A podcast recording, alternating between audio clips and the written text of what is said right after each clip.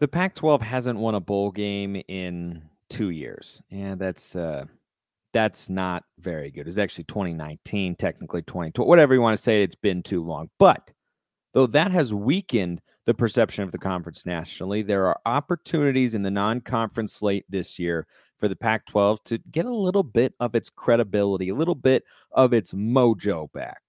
Let's go. Are Locked On Pac 12, your daily podcast on the Pac 12 Conference. It's the Locked On Podcast Network, your team every day.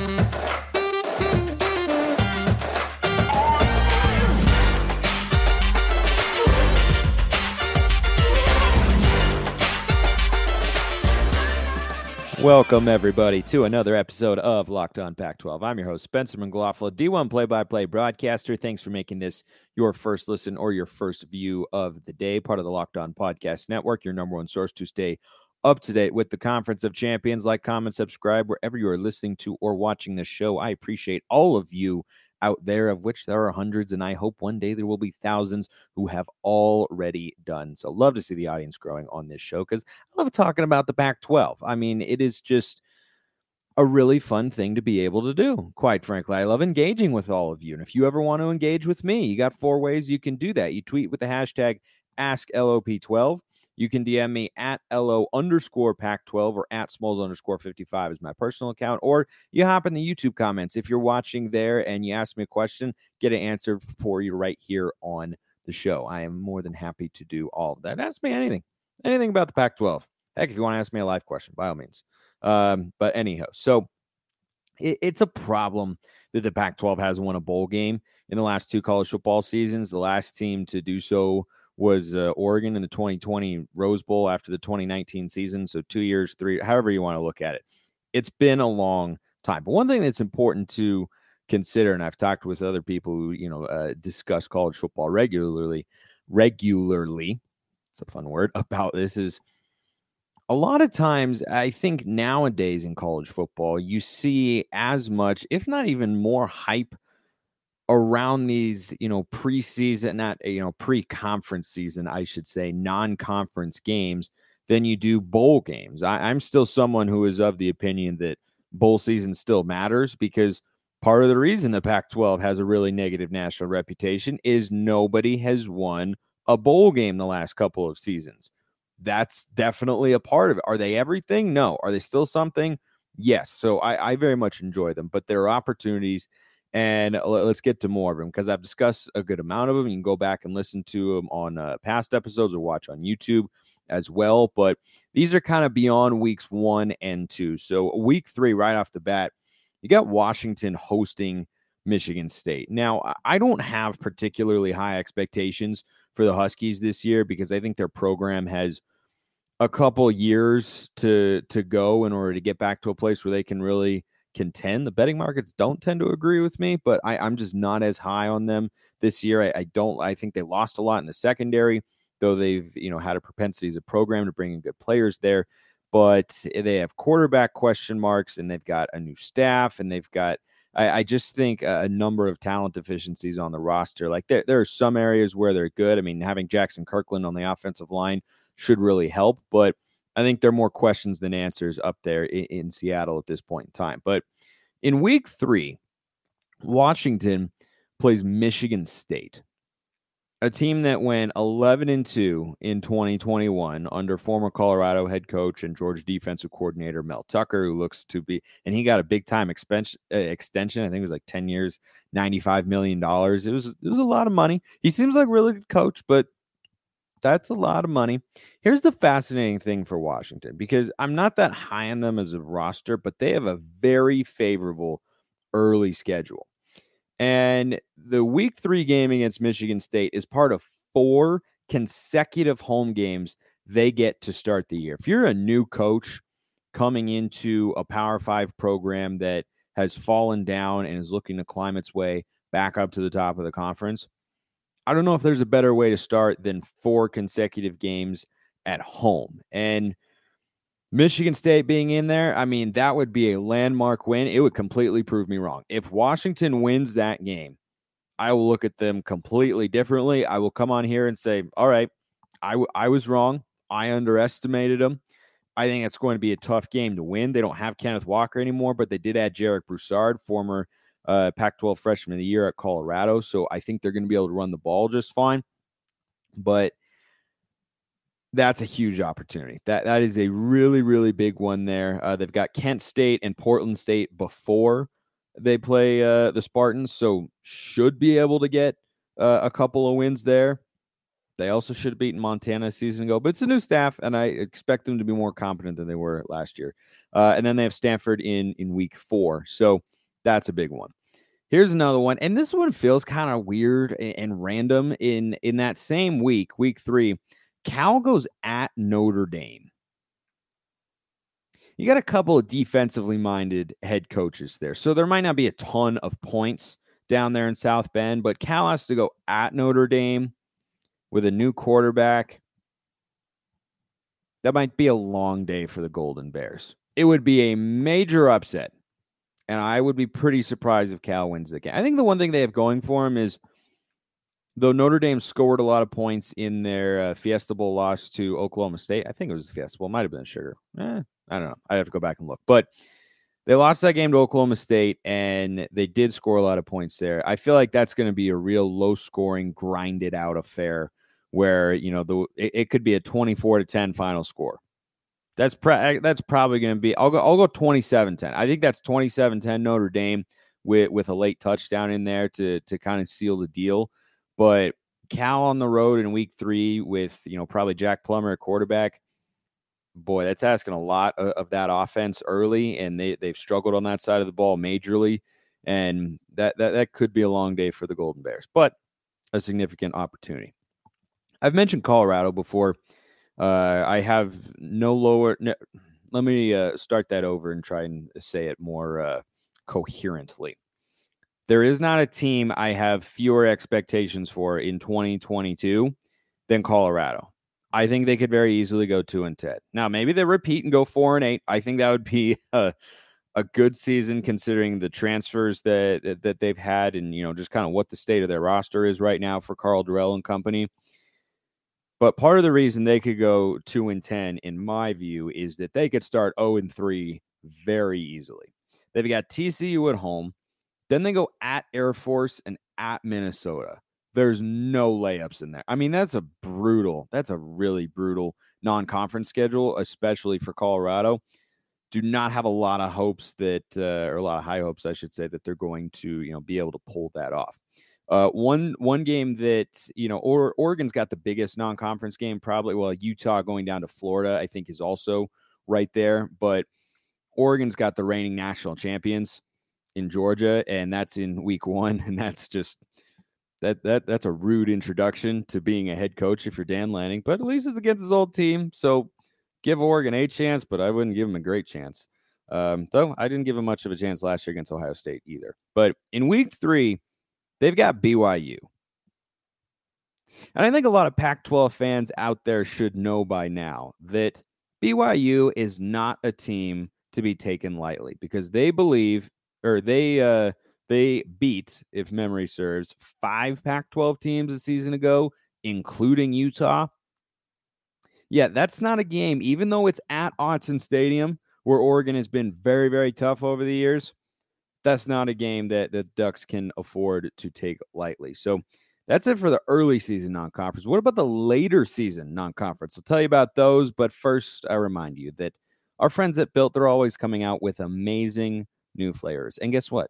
They have done it again. Introducing the Mud Pie Bar and the Mud Pie Puff. Not sure what mud pie tastes like? Well, if you're a chocolate fan, you'd better sit down for this because the new Mud Pie Bar is rich whipped cream and chocolate mousse. Oh, such a good combo. Smothered in 100% real chocolate, topped with cookies and cream, crumble, and of course, it's 150 calories, only 8 grams of sugar, and loaded with protein as well. Go get yours right now. Go to built.com, use promo code LOCK15, get 15% off your order. That's promo code LOCK15 for 15% off at built.com. So I mentioned Notre Dame earlier, and they will actually play three Pac 12 teams this year. They got Cal in week three, then in week seven, the traditional game against Stanford. That one also in South Bend. The only time Notre Dame has to go on the road against Pac 12 opponent is against USC in week 13. If the conference as a whole, right, you're looking at Stanford, USC, and Cal. If those California schools can go one and two against Notre Dame, that'd be fine. But if you can find a way to go two and one, I think that would go a long ways because Marcus Freeman has got a lot of hype on the national level and deservedly so.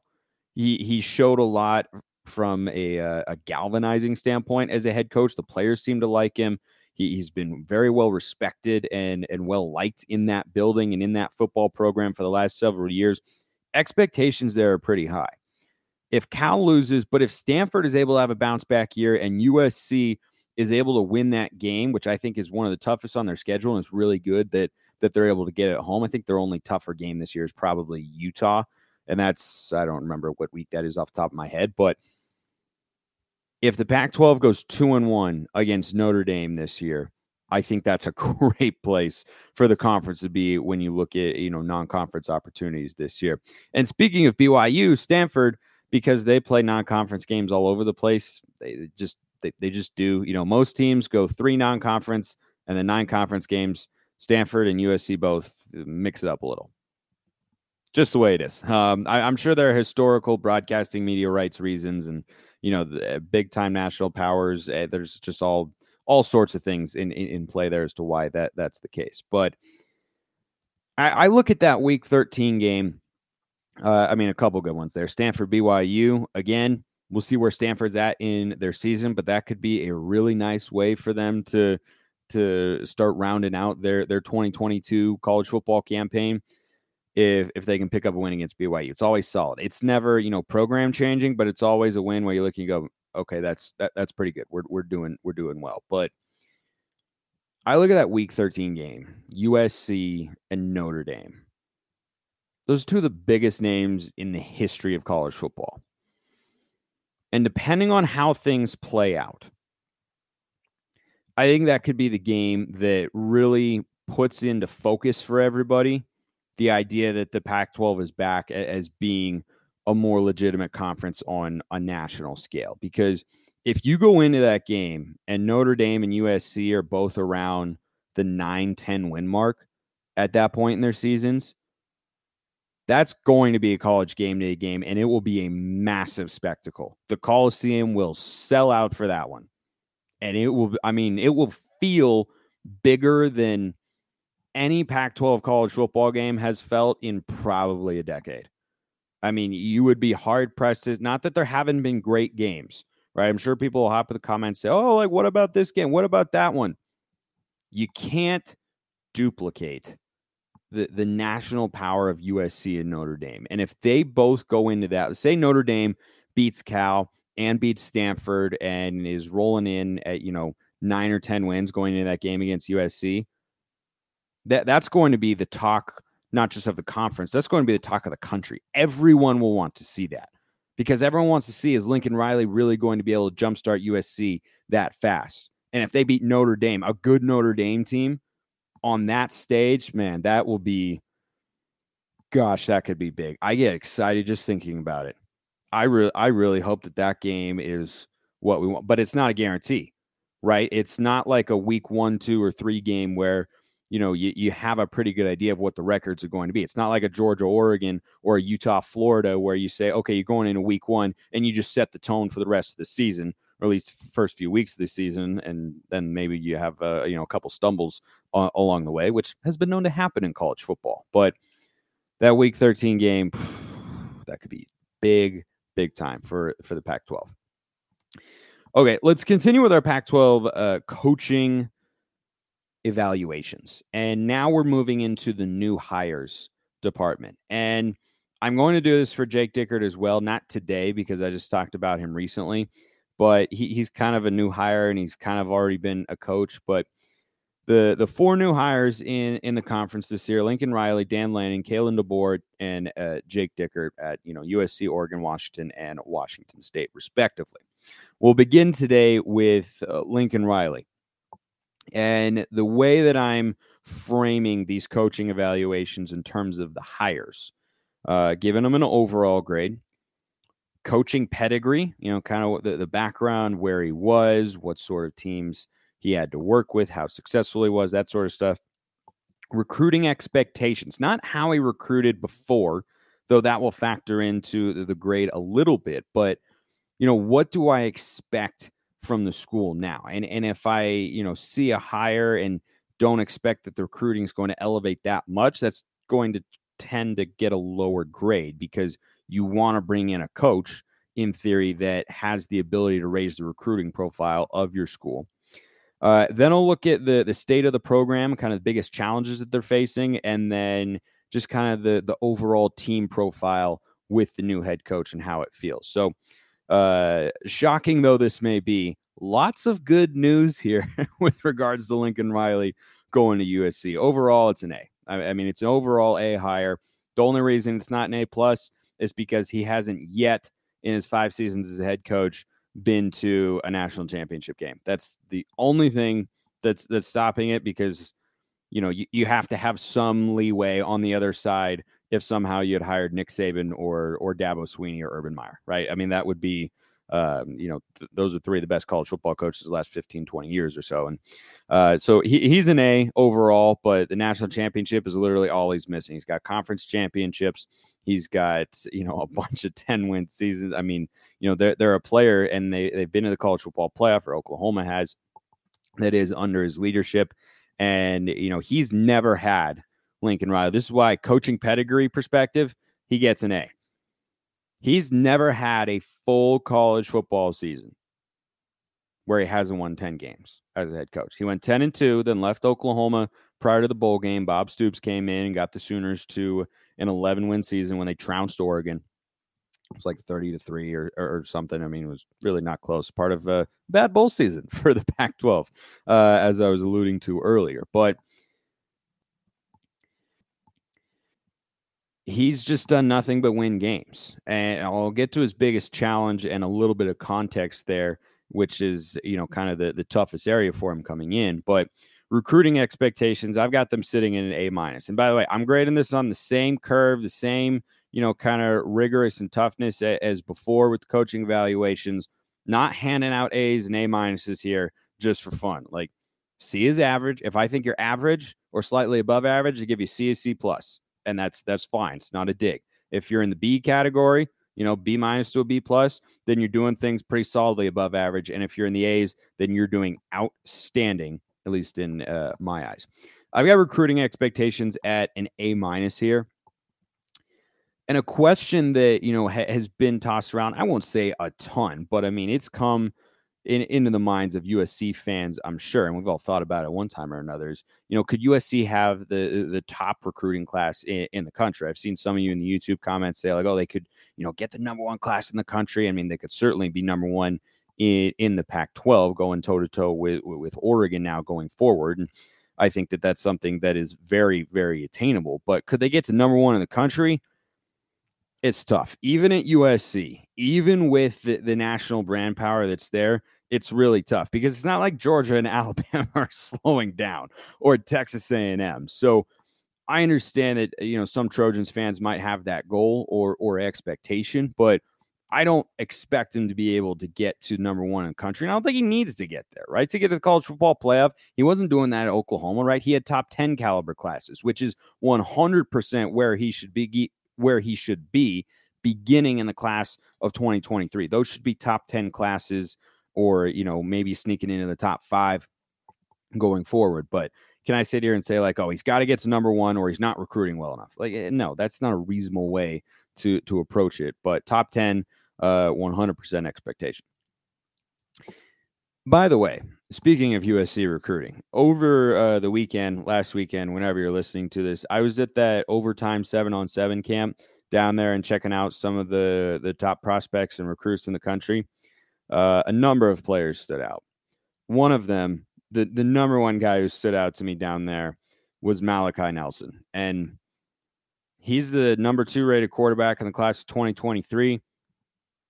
I'm not so sure he isn't number one, and Arch Manning is only number one because his last name is Manning. Not that he isn't a good prospect, but Malachi Nelson is a dude.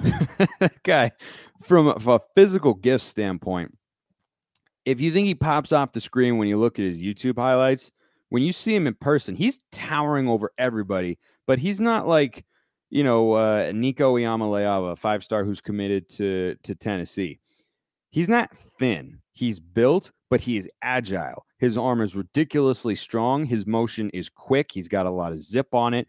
He had a move. You know, it's seven on seven. You can blitz, I think, once per set of downs, which is the way my friends and I played uh, backyard football growing up and uh, in, in like Oswego, Oregon. But anyway, um, you get one blitz per set of downs, and he got blitzed from the backside by someone who I believe was a DB, maybe a linebacker, but uh, probably a DB, you know, corner or safety. And he did a Michael Vick spin move where he pirouettes away in like less than half of a second, rolls out to his left and throws the ball in the money. It was one of the most impressive plays from a quarterback I've ever seen live. Pads, no pads, you know, seven on seven, wh- like whatever. It was ridiculous. That guy is, that guy's going to the league. Uh, let's get to uh, the final two things here with Lincoln Riley's evaluation from a, a hiring standpoint. And that's the state of the program. Now, this is not as much reflection on the coach, but it, it does, you know, kind of give you an idea of, of, what the expectations for should be in terms of, you know, how quick the turnaround should be. Because if you're making a new hire, generally it's because your program wasn't living up to the standard that you were setting before. It's not always the case, but it, it is often the case far more often than not, unless you have a coach, you know, leave your program after some success and and go somewhere else. But I think right now the the state of the program and looking at the biggest challenge for USC puts this at a, a B minus, meaning it's you know not incredibly hard for for Lincoln. Like right now, I'd say USC is about at a B minus. I know for a lot of Trojan fans, after four and eight in 2021, kind of feels like an F. I, I, I totally get that. The reality is it could still be a lot worse. But the reason that I think this is the toughest area for for Lincoln Riley is is twofold. Number one, he has to do something that he didn't have to do at Oklahoma, and that is rebuild a program. Now, the transfer portal is going to help him, and we've seen you know the the potential that they have there and the players that they have brought in that's not going to do anything negative for for USC. It's all it's all positive there. But when Lincoln Riley was named the head coach at Oklahoma, he was taking over a program led by Bob Stoops that was a perennial power in college football, year in and year out, and he continued on on that mom, on that momentum train and even brought it to to new heights and expectations and whatnot, specifically on the offensive side of the ball.